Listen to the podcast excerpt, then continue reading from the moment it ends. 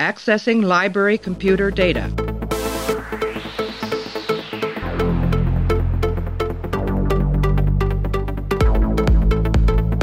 Out there are no saints, just people. Hey everybody, welcome back to the show. Welcome back to our coverage of Star Trek Deep Space Nine. We are up to the 5th episode of the 3rd season. It's called Second Skin. Second Skin, a lot of S's there. It is the first aired on October 24th, 1994. It was written by Robert Hewitt Wolfe, directed by Les Landau. And in this episode, Kira is kidnapped by the Cardassians, who try to convince her that she is really one of them. We're joined by Clay. Clay, how are you? I'm good. This episode raises a very important question for me, which is, does this episode confirm that the writers of Star Trek Discovery watched Deep Space Nine, or does it confirm that they did not watch Deep Space Nine? So you think that entire show is an homage to this episode? I think that might be a little too strong of a word. I don't know. Let's put it this way: in Deep Space Nine, they rightly so wrapped that all up in one episode. Yes, right. Yeah, it didn't stretch it out. Were you? Yeah, so you realized once Kira got turned that it was still Kira on the other side. Yeah, I had a feeling that they weren't going to. I mean, as it was going, I was kind of hoping they were going to go the other way with it and have her be like Total Recall it, basically, where it's like, I don't really believe you. It's probably true, but I'm going to live my new life now. Yeah, right. That would have been interesting. But yeah, I mean, obviously they were going to go back to the way it was before. But yeah, it was shockingly similar to what they did on Discovery, except for the fact that the process seemed to be a lot less invasive. Yeah, if you're the same size, I guess it's a little bit easier than cutting down your bones and whittling out your heart or whatever. But anyway, we're going to take a break. I'm going to play an audio clip, and me and Clay are going to come back and break down Second Skin. Do you remember when you were on long-range reconnaissance in the Vestry Woods? You thought you saw a Cardassian soldier and opened fire on him. You hit your target only to find out... I killed a Harakat. Huh? A mother Harakat, who was nursing her young. How do you know that? I never told anyone that story. I know about it because we placed that story in your memories, Ileana, just like we gave you every other memory you have. What we couldn't extract from the real Kira, we got from other prisoners or just invented ourselves. Ask yourself two things, Ileana. First, is there anything that I've said we've done that's beyond the capabilities of the Obsidian Order? I assume you know there isn't. Second, if you're not my operative, if you're not who I say you are, why would I be playing this game?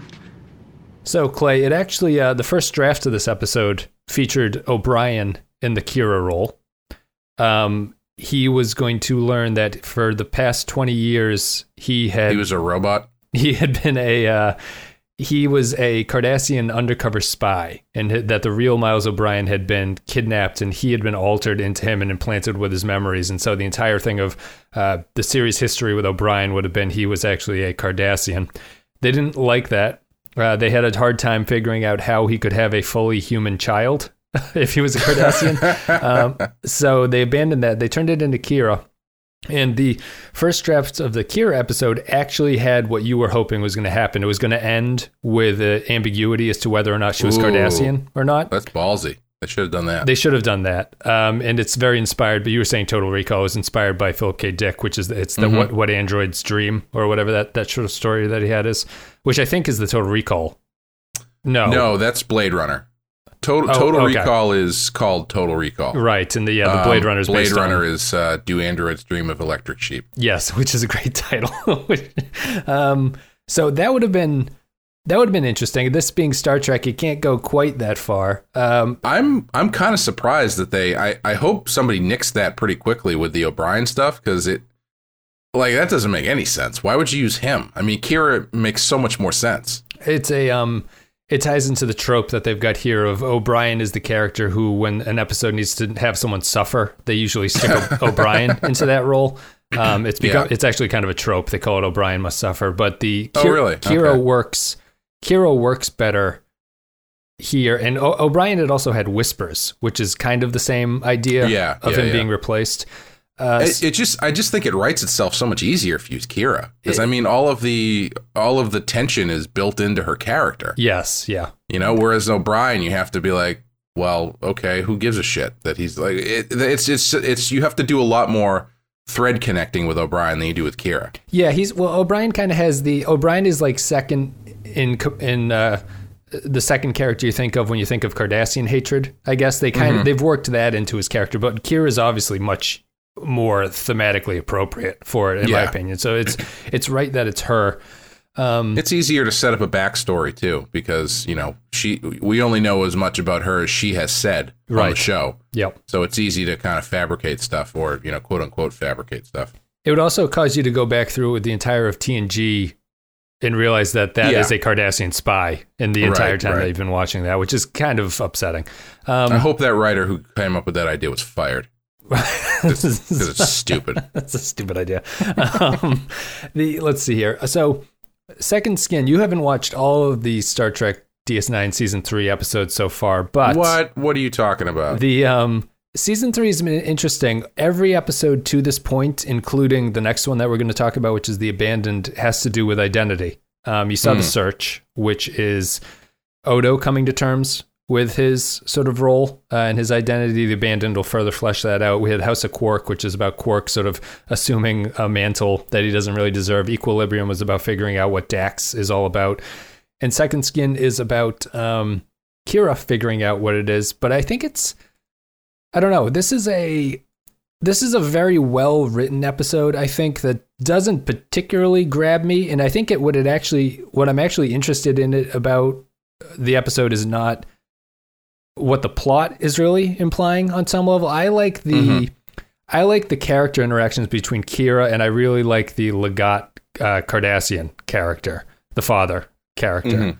And I think that it works. I'm glad the episode doesn't really focus too much on the mystery of what's going on, and it's much more of a character story and figuring out the what everyone perceives on themselves. I think it's well written because almost every storyline is about someone being different than what their perception is. Yep. Which, because Garak is heavily involved, it's unclear what he's doing. Odo transforms into a suitcase at the very end, which, you know, so that he's like he's literally different. Kira is kind of trying to figure out where she stands and everything like that. I think it's all the story, and even the their plot to get to Cardassia involves them pretending to be a ship that's not what it is. Mm-hmm. So I think it's well written, and I think it's thematically interesting. It doesn't really grab me too much, although I think it's very solid. So how did you feel about it? Did you enjoy it more than I did, or are you the same thing? I actually liked it quite a bit. Yep. I mean, I think I'm a little bit biased because this was basically you change a couple characters and this becomes an episode of The Prisoner, more or less. Yeah, yeah. Well, actually, kind of literally was an episode of The Prisoner, I think. But I really liked it. I thought the character stuff was really good. I felt like it was fell into the Star Trek trap of, we have a really solid A plot and the B plot is just sort of like a bunch of guys on their way to help wrap up the A plot. Yeah, yeah. And I didn't really think there was a lot going on there. The Garak stuff was pretty good, but just overall it was kind of, it's like just watching guys travel. Yes. Although I did really like how, for some reason, on their mission, everybody showed up in uniform except Cisco. Cisco decided to go business casual for some reason.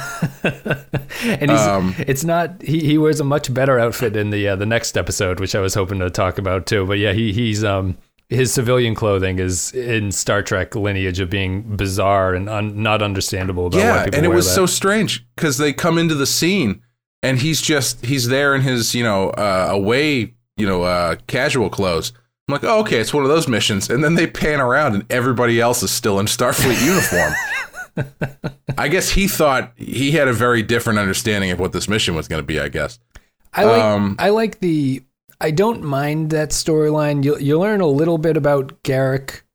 For some reason, Garak feels a little bit off for me. It feels like he feels that he's more trapped than he actually is. I know that they lay a plot, and they lay sort of a blackmail expectation out of him, but it kind of catches me a little bit off guard of how ill-prepared Garak is to get around it on some level, although I understand him going and being there. I like the fact that he kills the guy at the very end. My favorite moment might be the fact that in the final scene, Garak related, it might be the last scene where the fatherly Cardassian tells Kira to never trust Garak. Yeah. He doesn't really explain anything outside of that. He just says he's a man who can't be trusted. I'm wondering if I'm going to have a problem with him coming up, because from what I've seen, this episode especially, it seems like he can be a bit of a crutch, because all you need to do with Garak to insert him into a story and make him interesting is, like, he has to know some obscure piece of Cardassian knowledge that he, you know, nobody realizes he knows, so he can get around something. And then at the end, someone says, by the way, don't trust that guy. Like, I can see them using him as sort of like a out of jail free. Yeah. Because it's like, oh, we're in this situation that, oh, Cardassians, how are we ever going to do this? And then he's like, well, I know a guy. And then he says some, you know, that kind of thing. I don't know how often they're going to do that. And then, you know, and if you bookend it with, you know, do not trust this man, then it's very evocative.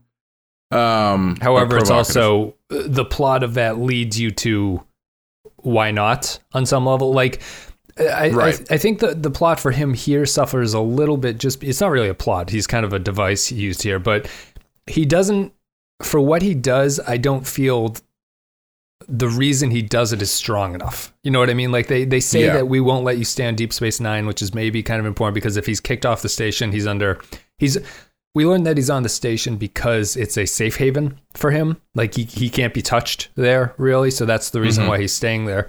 And that makes sense on paper. It just feels flimsy when I watch the episode that's the reason he goes through everything. I feel like he should have more of a personal stake in it, even though that is very personal. It's weird. Maybe I'm a little bit off and being too hard on it, but that's the sense that I got from it. Well, the flip side to what I was saying, actually, is it makes it a little bit more believable for him to just kind of do stuff without too much understanding of why he's doing it.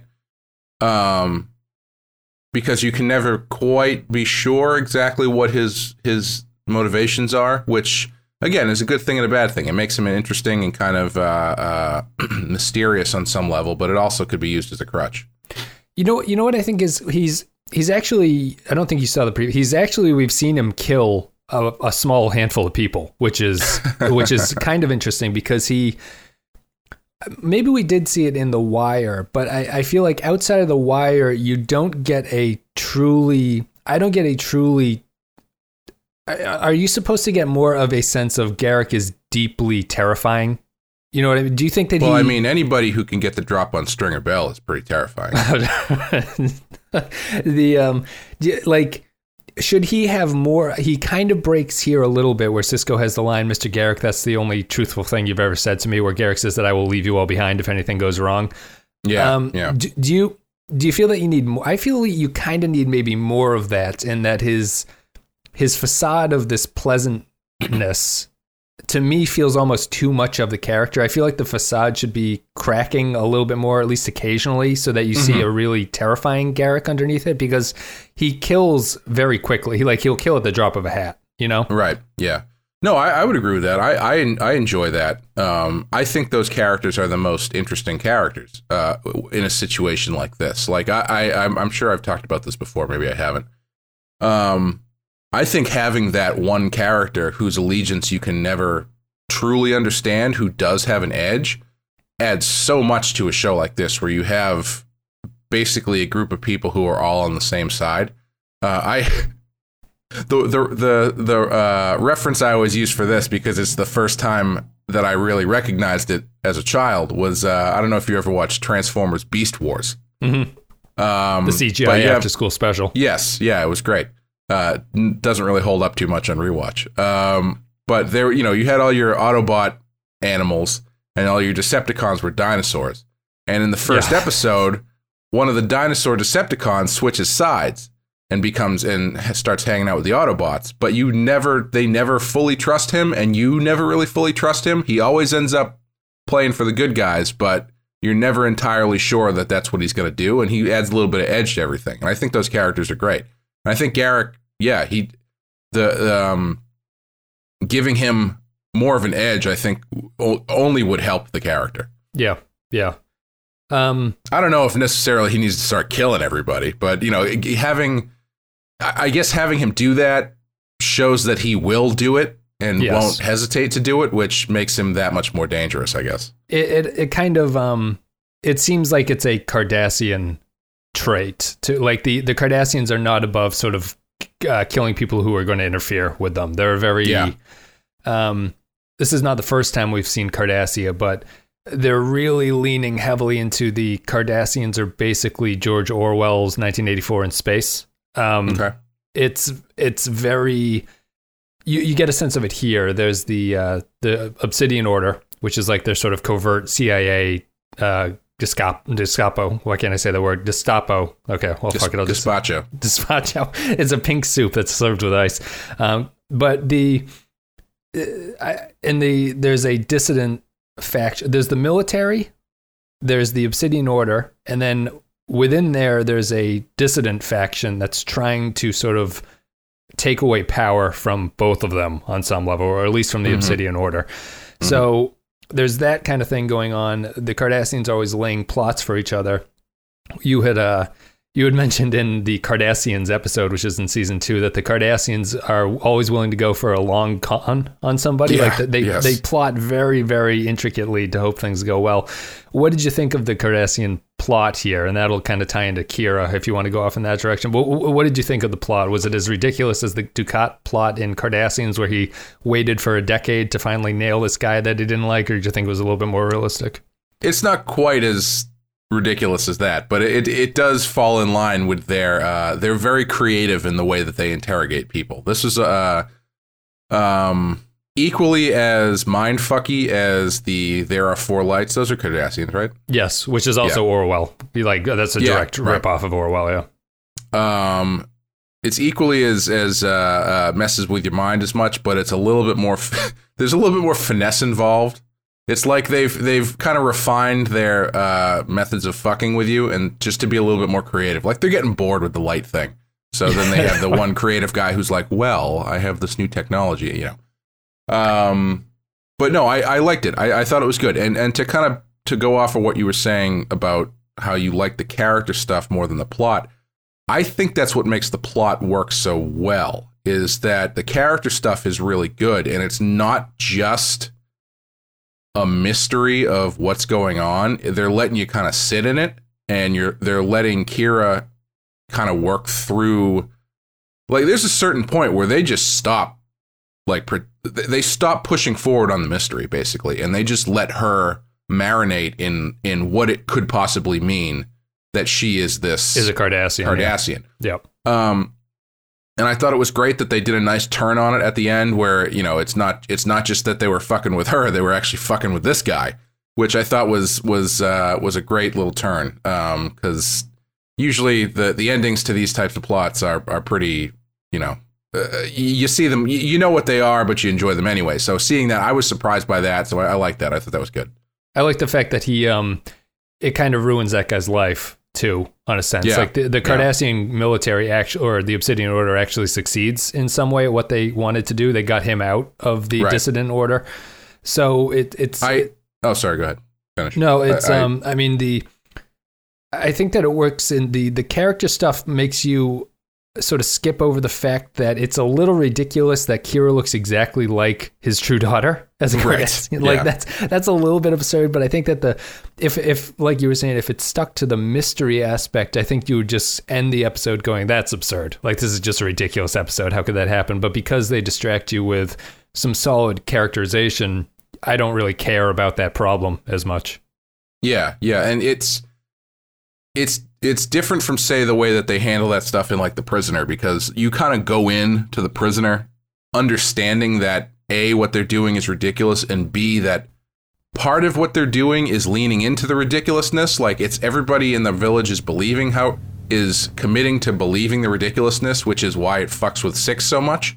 Mm-hmm. But in Star Trek, it's like, yeah, there's a little bit more of a little bit shorter leash on your suspension of disbelief for some of that stuff. So the fact that she looks just like his daughter is a little bit weird. However, I would like to comment on the level of mutual denial that Kira and the father both have at the end there when they're like, you know what? I hope she's out there somewhere just living her best life. And Kira's like, you know what? I bet she is out there. She's dead. You saw her body. There's no way that dead body wasn't his daughter. That's the dead body that they show her that looks just like her and is a Bajoran has to be the daughter, right? I would think so. They don't. I guess they don't really clarify. I would have to think so, but I don't. I mean, they obviously don't say it or anything. But I mean, like, if you put the pieces together, his daughter is dead, and you saw her. Sure, and do you think that that's maybe why? Is that what caused the Obsidian Order to have to go with the Kira plot? Would you think? Oh, I don't know. It doesn't matter. But I just thought it was a funny detail where it's like they're talking wistfully about this girl who's probably still out there, and it's like, well, if you're using all the evidence they gave you within this one episode, there's a solid chance she is dead. Interesting. I actually didn't even, because I took them at their word that, or Kira kind of throws out the, she's like, maybe it's a clone or something. I was like, oh, maybe it's a clone, and I won't think about it. That's also a long game, but there was a big shortcut to the end point there if they just killed the daughter. Yeah. Or, I mean, she didn't even have to be killed by them. I mean, you know. She might they could have just found her, yeah. That's fan fiction. That's what I mean with the... Check my fan fiction site for what happened to the daughter. If the Obsidian Order found out that that person had died and then they went to the Kira plot as like a backup way to get him or something, I could see that happening. But I mean, they do mention that they use Kira because if they did use the daughter, then she would have just started playing ball. Yes, right. And that would have, you know, broken the illusion they were going for. But yeah, I mean, my mind is on her being dead, unfortunately. Yeah, and that's, and also it's funny that it would have tied into the identity thing better if Kira was unsure if she was a Cardassian at the end, because if, say she's alive, right, we'll just assume that they're wrong and it's that dead body was a clone or something. If the Cardassian is alive, she's living a life as a Bajoran at this point until the Cardassians find her and sort of re-trigger her brain thing. So that would have fit more thematically with Kira. Just sort of, if she was unsure of what was going on, she would have just had to end the episode going forward saying, this is my life now, and since this is what it is now and this is all that I remember, this is what I just have to live with. And that would be the Cardassian girl living as a Bajoran, being unsure of who she actually is.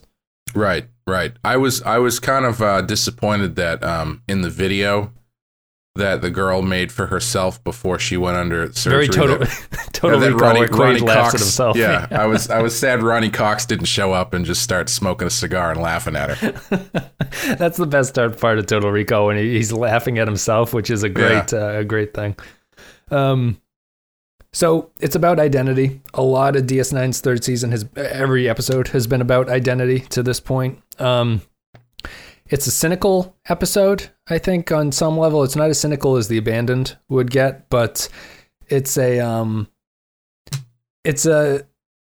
show is very interested with appearances, right? Which ties into the criticism of the Star Trek universe that the show is doing is also based on the identity of it. So it's sort of a meta commentary. The writers are very interested in showing the underside of what people are actually thinking, whether it's the Federation or it's just these character interactions or it's these character stories. They surprisingly, it doesn't really dig deep into Kira's reaction to this, which I think is maybe a fundamental flaw of the episode. I don't think it's bad, but I don't feel you spend a lot of time with Kira coming to grips with what this might mean. Surprisingly, would you disagree with that? No, I wouldn't. I think overall, I felt like the ending was a little bit lacking from the way that they wrap up, you know, how they rescue her, and even just the wrap up in general. Like the scene with her and the dad was good, but yeah, they didn't really give her any time to kind of deal with everything that had happened. I mean, they shot it in the foot by making it that she is clearly not a Cardassian. When Bashir's like, well, he gave me the test and he said, I'm 100% Bajoran and not a Cardassian. So once they do that, it makes you, she doesn't have any time to reflect on it because it doesn't mean anything. And during the whole captivity thing, she is very... The only point she comes close to breaking is when that final interrogation scene where she's sort of like, her like face is quivering and she doesn't want to answer the questions about the Federation ships in the sector or whatever he's asking her. Mm-hmm. You know what they could have done that would have been kind of interesting as an ending is if they had a line or something about the surgical reversal of the Cardassian thing was going to take a couple days or something, so she kind of had to sit with it. Oh, yeah, so right. They get to do that last scene with her and the father where she's still looking like a Cardassian, and then after that they can get maybe like a little beat of her looking in a mirror. Yeah, something like that, Yeah, that would have been, because you don't get too, which is, it's funny because of what the episode is about, it actually turns into more of a drama about the father and daughter relationship than anything. It kind of switches it, which is funny because I like that stuff. I like that storyline. I think it's really effective, but it's not what the episode sets out as, and it's not really what you think it's going to do, but it ends up that way. Continues the Kira learning that not all Cardassians are bad sort of thing for her, which is fine. That sounds a little bit dismissive. I think Kira is actually probably the strongest character on the show at this point in terms of what they want to do with her. And I think the actress has really come a long way since the first season in Emissary, where Emissary was kind of rough. It's like, ooh, this is not good. But she's in a good place right now. Yeah, I think I've probably said this already, but she's my favorite character on the show right now.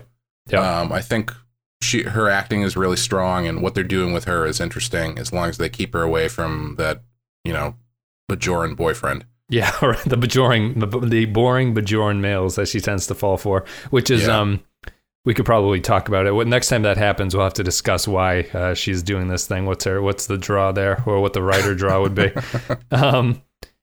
Let's see here. Is there anything else to say? I mean, did you have anything you wanted to talk about before we go to final thoughts? I don't think so. I think we pretty much covered it. I think It reminds me a little bit of TNG's Face of the Enemy, which is one where Troy gets turned into a Romulan, except I think it's more interesting because in the TNG episode, Troy knows the entire time that she is not a Romulan and that it's all a game being played. Yeah. Sorry, finish your thought before. No, it's just that this is the more interesting idea. I just wish that the show lingered with it a little bit more than it does. Is there a Twitter account that is a bot that randomly generates Star Trek plots? Probably. Because everything you just said sounded like something you could have just made up off the top of your head. About the Troy episode, you mean? Yeah. Yeah. Because there's one that I follow that, unfortunately, I think they need to add some new stuff into it because it repeats a lot. But it's a Marvel Comics plot generator. Mm-hmm. And it's really great. It's always like... The X-Force stops fighting the Brotherhood of Evil Mutants to have a barbecue or something like that. Yeah.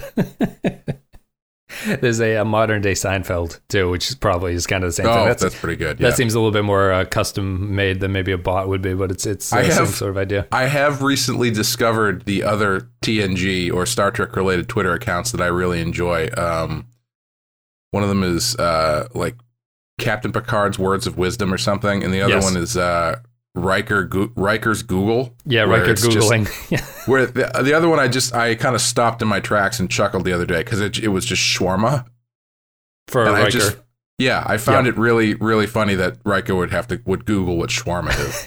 The Riker's Googling is funny because he kind of reacts to modern things. So it's like I don't know what it has to do with Riker at some point, but sometimes it is very funny. Like anytime there's a sexual scandal in politics, he'll tweet about it, which is fitting, I think, for that for the gimmick. I would like to say, when I was watching, I was going through clicking on the next episode to watch, and I just kind of looked down at the bottom of my screen. One of the icons was cut off about three-quarters of the way up, but I saw a certain pair of eyes, and I was like, oh, hello. You're talking about Riker. I know whose top third of a head that is. I'm looking forward to that episode. He's coming up. He makes his appearance. Let's see here. So I think we're done with Second Skin. We're going to take a break, play an audio clip, and me and Clay will come back. We'll read some patron thoughts, and we'll give our final thoughts, and then we will call it a day. Here. It doesn't belong to me. I can't keep it. No. I want you to have it. You may not be my daughter, but until I find Ileana, you're the closest thing I have to family. I want you to know something. In spite of whatever I might have said, I realize now you're an honorable man. And I think your daughter must have loved you very much. All right, Clay, so patron thoughts. We will do that right now. Excuse me, sorry. If you support the show at patreon.com/thepenskyfile. You can leave your thoughts about upcoming episodes that get read on the show. We'll react to them. Zam, Nuclear Wessel writes, Second Skin, great stuff, continuing the Kira and Cardassians thread from Duet into others going forward. Also, new evidence that Garak doesn't know what a stun setting is. Well,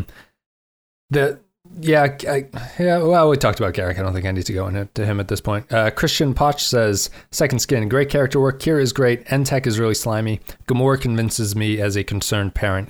Garak does Garak things. That said, I wonder how easy it is to fool people in the future. How good are the holodecks? Can people tell the difference? If not, how can you know if anything is ever real? Which is true, although I think you could say the same thing about reality as we exist in it, right? There's always the philosophical idea that we're all in a simulation and we just don't know it at this point. How would you know it? Yeah, I always wondered what like the other side of that argument is. Like, all right, let's say you're correct for a second here. Why and who's doing it? Right. Well, I mean, if you're religious, isn't God just running a simulation? That's true. Well, I don't know. Is it a simulation? This is getting too deep. I can't deal with this right now. Because stuff actually exists in the holodeck, right? Like right. You can't exist off the holodeck, but it's I don't know. Holodeck characters only work within the parameters that they're programmed, right? So they don't exactly have free will, right? But I think you could argue that people don't have free will either. I think, which is clearly the amount of times that history repeats itself, there's only a finite number of options in programmed into the system. It's basically the Matrix thing, and where the world always just resets. For some reason, I don't know if it's the algorithm that they programmed, but it always ends up on racism, and I'm not sure why. Yeah, well, it's easy. It's a nice fallback to do. Even Star Trek will fall back into racism. Miles O'Brien, he hates the Cardassians, although.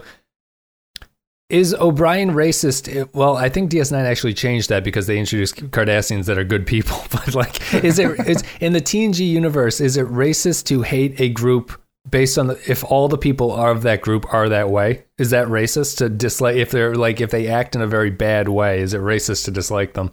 Man, asking the tough questions here today. You know how like the Italians are too loud and stuff in real life. Let's see. Second Skin. Matthew Ross says, what a long play to weed out a dissident. Doesn't seem worth it for the Cardies to do this ridiculous subterfuge. They could have used anyone, a low-level person.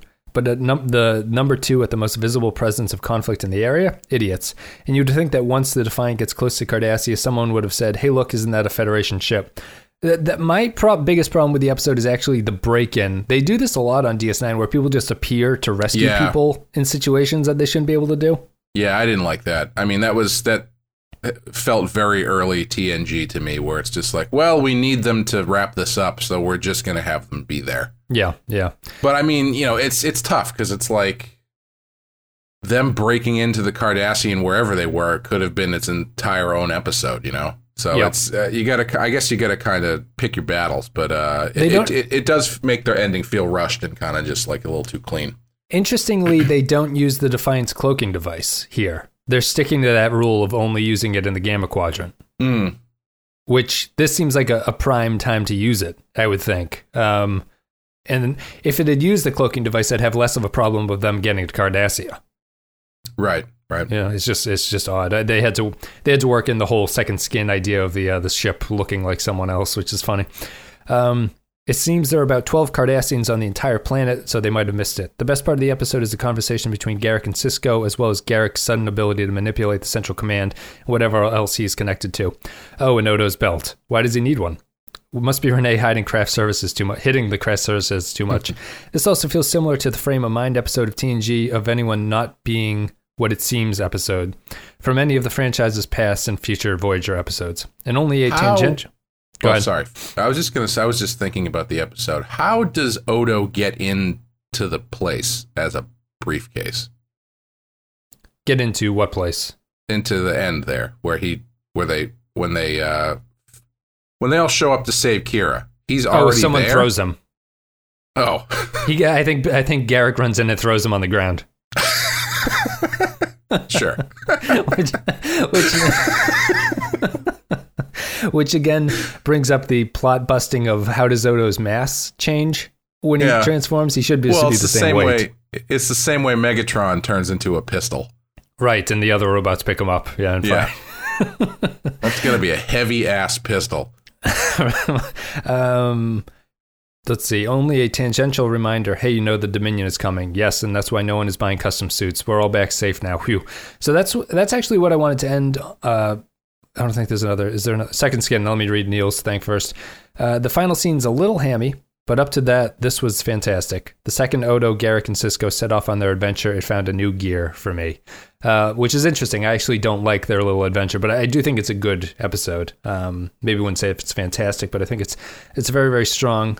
So thank you, Neil. But the thing I wanted to ask you, Clay, is that since you're unfamiliar with how DS9 works, and before this, you had led into the three-parter, which was the Jemadar to the Search, where it seemed like it was more serialized. This is taking a step back a little bit. This is more of a standalone episode of Star Trek. However, the reference to the Dominion, what they've done in all the episodes since then is that they constantly reference the fact that the Dominion are out there and the station is kind of suffering from it. Like, business is bad for Quark and Garak is how they work around it. What did you think? Did you notice it when they brought it up, or did you? Is it what you'd expected? I guess would be the way to describe it. I think it's great. I think doing it that way is totally fine, and I really enjoy it because it allows you to do sort of standalone episodes without sacrificing the new status quo that you've set up. And it keeps the threat always looming, and it makes even the throwaway episodes. I shouldn't say throwaway episodes, but the episodes that you feel they just kind of had to make because they needed an episode to come out is kind of how I think about it. It makes even those ones feel like they're important to the story. You know, like the next one is kind of that way, which we'll talk about there, but I was very happy with the way that they tied it in to everything. It took we'll get to that in the next one.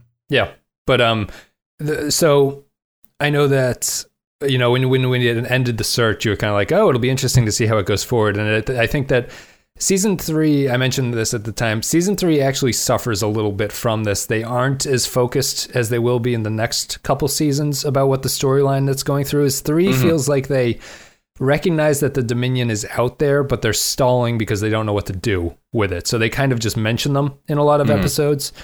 That'll change, but I think it's fairly effective, and I like the idea of business on the station not being good. I like the fact that no one's coming to Deep Space Nine because of what could potentially happen to them. Yeah, and I like that it, you know, you can't.